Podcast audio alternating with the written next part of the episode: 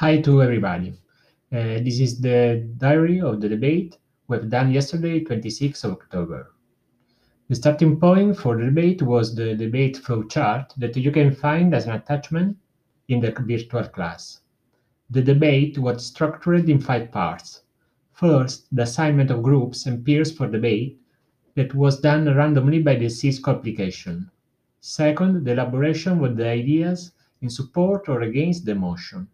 This was done for five minutes individually, instead of brainstorming as written in the chart.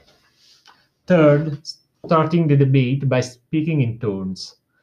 All the components of the group in favor, and then, in the next part, the components of the group against the motion. Finally, the last part consists of another round of debate, this time changing the order of the groups. After a little bit of a suspense, Bear told us the motion of the debate, which was we should increase the tax for sugar drinks. The debate was very interesting and it lasted all the class, maybe more.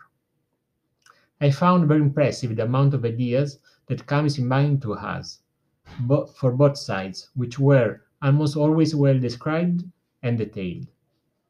Some of the ideas supporting the increase of taxes were tax can change habits in population, as shown by alcohol and tobacco taxes, that sugar drinks are very addictive, then the cost on that system, the negative effect on the economy, and so on.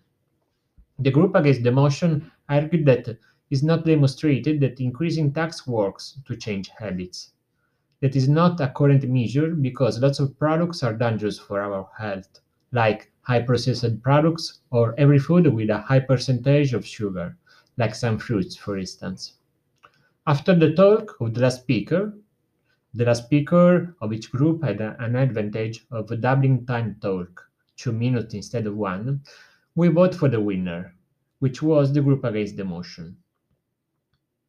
I really don't know what we are going to do in the next class. May we continue to study new idioms and phrases about cooking and food?